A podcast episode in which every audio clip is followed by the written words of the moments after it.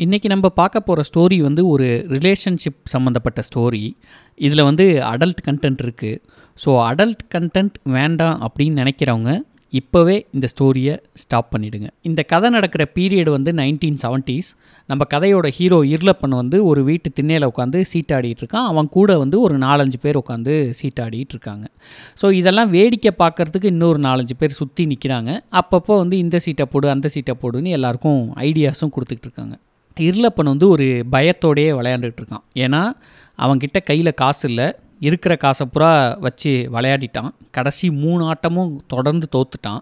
இந்த ஆட்டம் எப்படியாவது ஜெயிச்சே ஆகணும். ஜெயிச்சாதான் காசு கிடைக்கும். அதை வச்சு இன்னொரு ரெண்டு ஆட்டம் ஆடி இது வரைக்கும் விட்ட காசெல்லாம் வந்து திருப்பி பிடிக்கணும். ஸோ அதனால் அந்த டென்ஷனில் என்ன சீட்டு வரும் அப்படிங்கிறத பார்த்துக்கிட்டு ரொம்ப டென்ஷனாக இருக்கான்.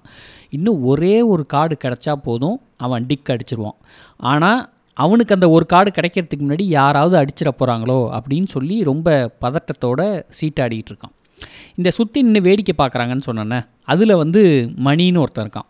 அந்த மணி என்ன பண்ணுறான் இருளப்பன்ட்ட வந்து நின்றுட்டு ஏன்பா இருளப்பா அந்த ஏகாம்பரம் என்னப்பா எப்போ பார்த்தாலும் உன் வீட்டுக்கிட்டே சுற்றிக்கிட்டு இருக்கான்? ஆ?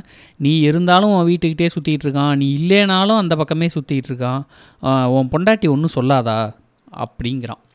அதுக்கு வந்து இருளப்பன் எதுவுமே பதில் சொல்ல அவன் வந்து சின்சியராக அடுத்த கார்டு என்ன வரும் அப்படிங்கிறதுக்காக அந்த கார்டையே வந்து மும்முரமாக பார்த்துக்கிட்டு இருக்கான். எல்லாருமே அதே மாதிரியே பார்த்துக்கிட்டு இருக்காங்க. மறுபடியும் மணி வந்து தொடர்ந்து இதை பற்றியே பேசிகிட்டு இருக்கான். உடனே அந்த கூட்டத்தில் மற்றவங்கெல்லாம் இருக்காங்கல்ல அவங்கெல்லாம் வந்து பேச்சு கொடுக்குறாங்க. நீ வேற சும்மாடுறா மணி. அதெல்லாம் வந்து அவன் பொண்டாட்டி ஒன்றும் சொல்லாமையா அவன் வந்து அங்கே வீட்டு முன்னாடி நிற்கிறான் எல்லாம் அவன் பொண்டாட்டி கொடுக்குற இடம்தான் அப்படிங்கிறான். இன்னொருத்தன் வந்து ஆமாம்மா நம்ம தலைவருக்கே அது கூட தான் தெரியும். அதனால தான் பாரு நீ எவ்வளோ சொன்னாலும் கமுக்கமாக அவன் இதையாக உட்காந்துருக்காரு ஏதாவது சொல்கிறாரா பற்றியா அப்படின்னு சுற்றி உள்ளவங்க எல்லாம் தொடர்ந்து ஏதோ பேசிக்கிட்டே இருக்காங்க. பட் இருளப்பன் மட்டும் எதுவுமே சொல்லலை. ஆனால் அவன் மனசுக்குள்ளே என்ன நினைக்கிறான்னா அடப்போங்கடா போங்கடா நீங்கள் எப்படி தான் ஏதாவது பேசிகிட்டு இருப்பீங்க. அவன் ஏதோ சும்மா வந்து நின்று இருப்பான் எல்லாம் போய் அவன் அவன் பொண்டாட்டியை முதல்ல பாருங்கடா.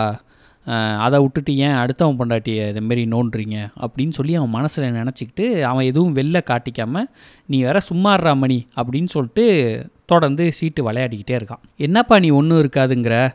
நான் தான் கண்ணால் பார்த்தேன்னு சொல்கிறேன்னே அப்படிங்கிறான். அதுக்கும் மறுபடியும் வந்து இருளப்பன் வந்து லே அவன் சும்மா உட்காந்து பேசிகிட்டு இருப்பான்டா நீ பேசாமல் விட அப்படின்னு சொல்லிட்டு இருளப்பன் வந்து மும்மரமாக வந்து எ- எப்போ மூணு ஸ்பேடு வரும் எப்போ ஆறு ஸ்பேடு வரும்னு எடுக்கிற சீட்டை பூரா டக்கு டக்குன்னு பார்த்துக்கிட்டே இருக்கான். ஆட்டம் விறுவிறுப்பாக போய்கிட்டே இருக்குது மணி விடுறதா இல்லை.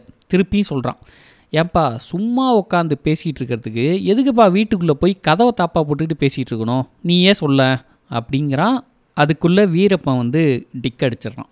உடனே வந்து இருளப்பனுக்கு வந்து ச்சே என்னடா ஆச்சு? இவனே ஜெயிச்சிட்டு இருக்கானே இருக்கிற காசும் போச்சு. இனிமேல் அடுத்த சீட்டும் ஆட முடியாதா?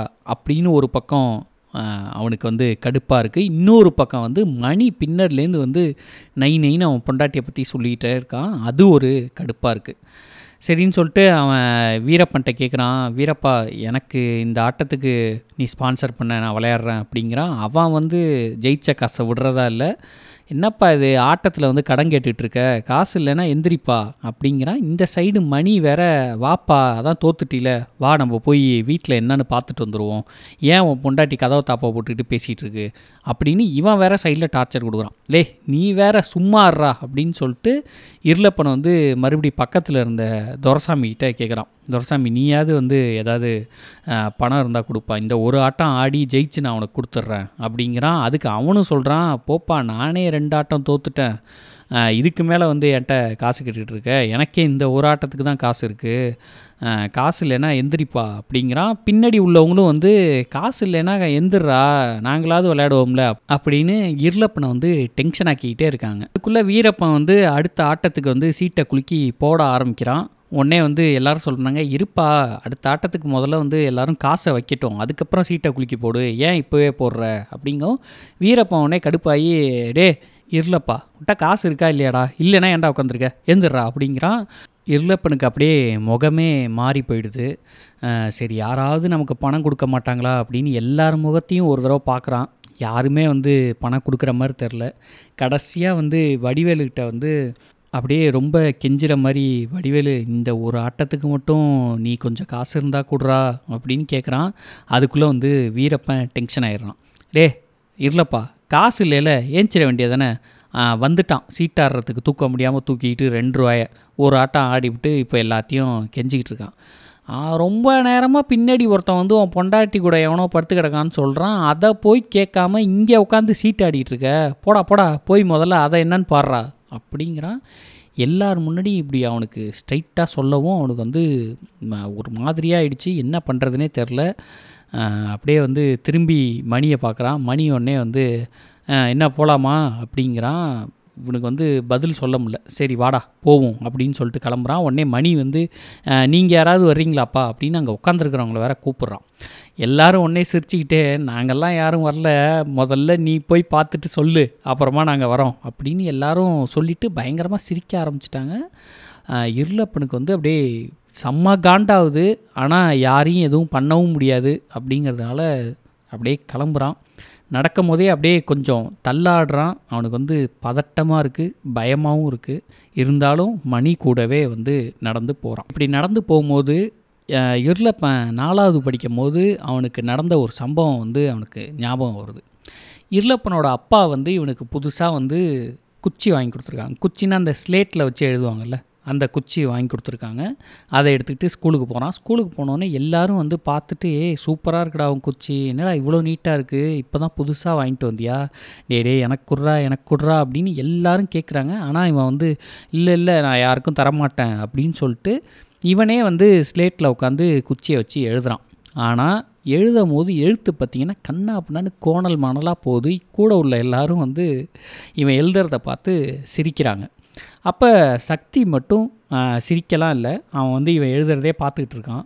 பார்த்துட்டு இவன் நிமிந்தோடனே இவனை பார்த்து கேட்குறான் டேய் குச்சி சூப்பராக இருக்குடா. என்கிட்ட ஒரு தடவை கூடுறா நான் எழுதி பார்த்துட்டு தரேன். அப்படின்னு சக்தி மட்டும் சிரிக்காமல் கொஞ்சம் பாவமாக கேட்கவும் இவன் வந்து சரின்னு சக்திக்கு குச்சியை கொடுக்குறான்.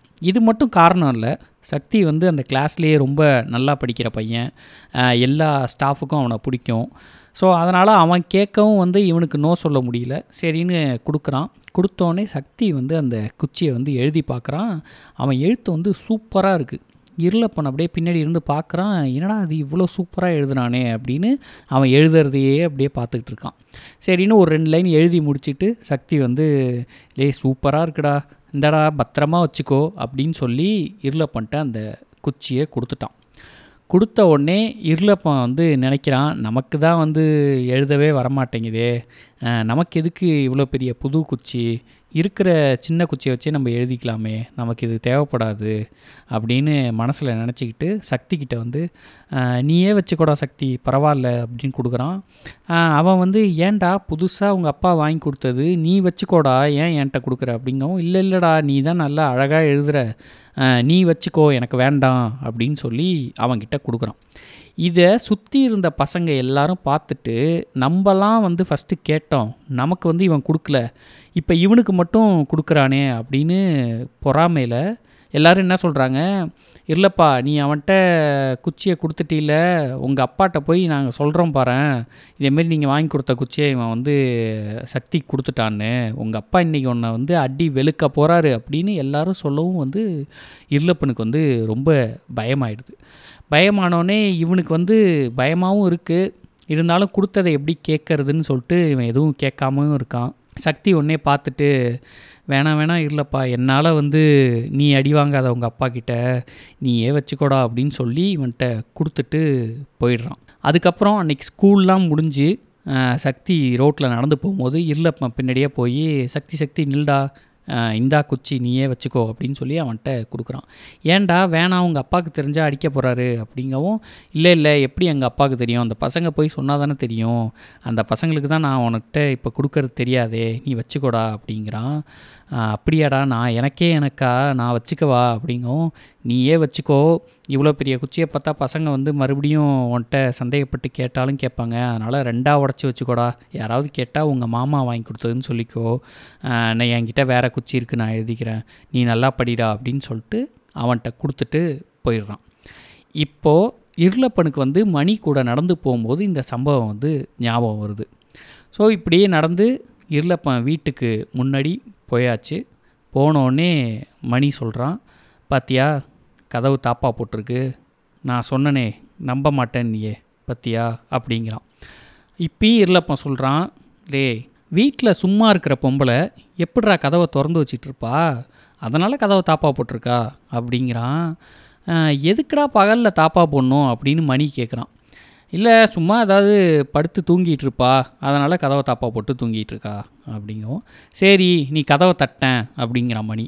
இப்போ எதுக்கு தூங்கிட்டு இருக்கிற பொம்பளையே நீ எழுப்பணுங்கிற? அதெல்லாம் வேணாம் அப்படிங்கிறான் இருளப்பன் மணி வந்து விடுறதா இல்லை. இப்போ நீ தட்டுறியா இல்லை நான் தட்டவாடா? உனக்கு தட்டினாதாண்டா விஷயம் புரியும். சொன்னால் கேட்க மாட்டியாடா அப்படிங்கவும் வேறு வழியே இல்லாமல் இருளப்பன் கதவை தட்டுறான். கதவை தட்டினோடனே ஒய்ஃப் வந்து இருங்க ஏதோ வரேன் அப்படின்னு சொல்கிறா படுத்திருந்தவ எந்திரிக்கிற மாதிரி சவுண்டு கேட்குது வளையல்லாம் குலுங்குது. இருளப்பம் வீட்டுக்கு ஒரே வாசல் தான். பின் வாசல் அதெல்லாம் எதுவுமே கிடையாது. அவள் ஒய்ஃப் வந்து கதவை திறக்கிறா.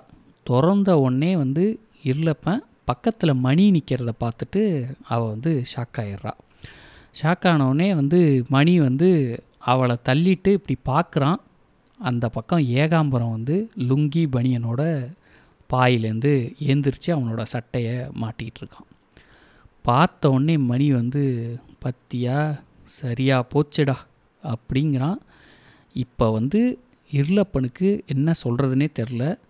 உடனே மணி வந்து பத்தியாடா நான் எத்தனை தடவை சொன்னேன் நம்ப மாட்டேன் நீ அப்படின்னு இருளப்பன்ட்ட சொல்லவும் இருளப்பன் அவன் பொண்டாட்டியை பிடிச்சி வீட்டுக்குள்ளே ஒரே தள்ளா தள்ளி எத்தனை நாளாடி நடக்குது இதெல்லாம்? ஊரில் கண்டவன் சொல்லும் போதெல்லாம் நான் நம்பவே இல்லடி. என் பொண்டாட்டி இப்படி இருக்க மாட்டா என் பொண்டாட்டி அப்படி இருக்க மாட்டான்னு உன்னை பற்றி பெருமையாக சொல்லிகிட்டு இருந்தேனேடி. இந்த மாதிரி என்னை ஏமாத்திட்டியே. இந்த அநியாயம் எத்தனை நாளாடி நடக்குது? அந்த மாவளே இந்த மாவளேன்னு அவளை கண்ணா அப்படின்னான்னு திட்டுறான். இதெல்லாம் பார்த்துட்டு மணி வந்து அப்படியே நவுந்து போயிடுறான்.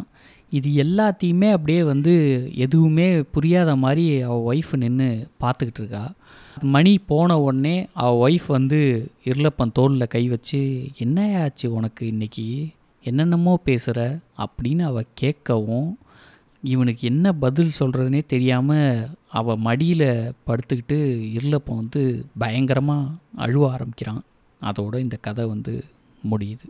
இந்த கதை படித்ததுலேருந்து அப்படியே என்னை பயங்கரமாக டிஸ்டர்ப் பண்ண ஆரம்பிச்சிருச்சு. கிட்டத்தட்ட இந்த கதை படித்து ஒரு வாரம் ஆகுது. இருந்தாலும் எனக்கு இன்னும் மைண்டில் வந்து இந்த கதை ஓடிக்கிட்டே இருக்குது அந்த இருளப்பனோட கேரக்டரு அவன் ஒய்ஃபு அவன் ஃபேஸ் பண்ண இந்த சுச்சுவேஷன் இதெல்லாம் வந்து அப்படியே பயங்கரமாக என்னை டிஸ்டர்ப் பண்ணுச்சு. அதனால தான் இந்த கதையை வந்து சொல்லிவிடுவோம் அப்படின்னு உங்ககிட்ட சொல்லிட்டேன். மறுபடியும் நெக்ஸ்ட் எபிசோடில் வேறு ஒரு ஸ்டோரி பற்றி பேசுவோம். Thanks for listening bye